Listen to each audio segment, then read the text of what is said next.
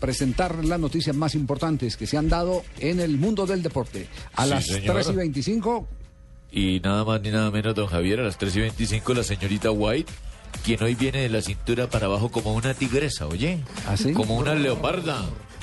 Rápida y rugiente, oye. Sí. Señorita White, este micrófono es suyo, por favor. Comparta con sus oyentes sus noticias. Gracias. En la sexta etapa del Tour de Gran Bretaña, el colombiano Nairo Quintana llegó en la sexta posición a 10 segundos del ganador, el británico Simon Yates, y logró avanzar tres casillas en la clasificación general. Quintana continúa a un minuto y 56 segundos del líder, el inglés Bradley Wiggins. Como un jaguar, lee esta muchacha, ¿no?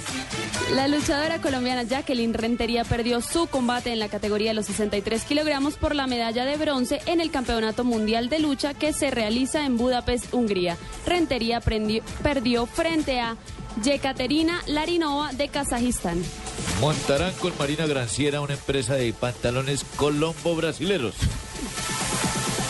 El tenista escocés Andy Murray no competirá el resto de la temporada 2013 debido a una operación de espalda a la que se someterá la próxima semana. El beisbolista colombiano Julio Teherán está cerca del título en la división este con el equipo de los Bravos de Atlanta con una ventaja de nueve juegos. Teherán, quien sería el único colombiano en postemporada, podría hoy con un triunfo comenzar la celebración por el título para Atlanta.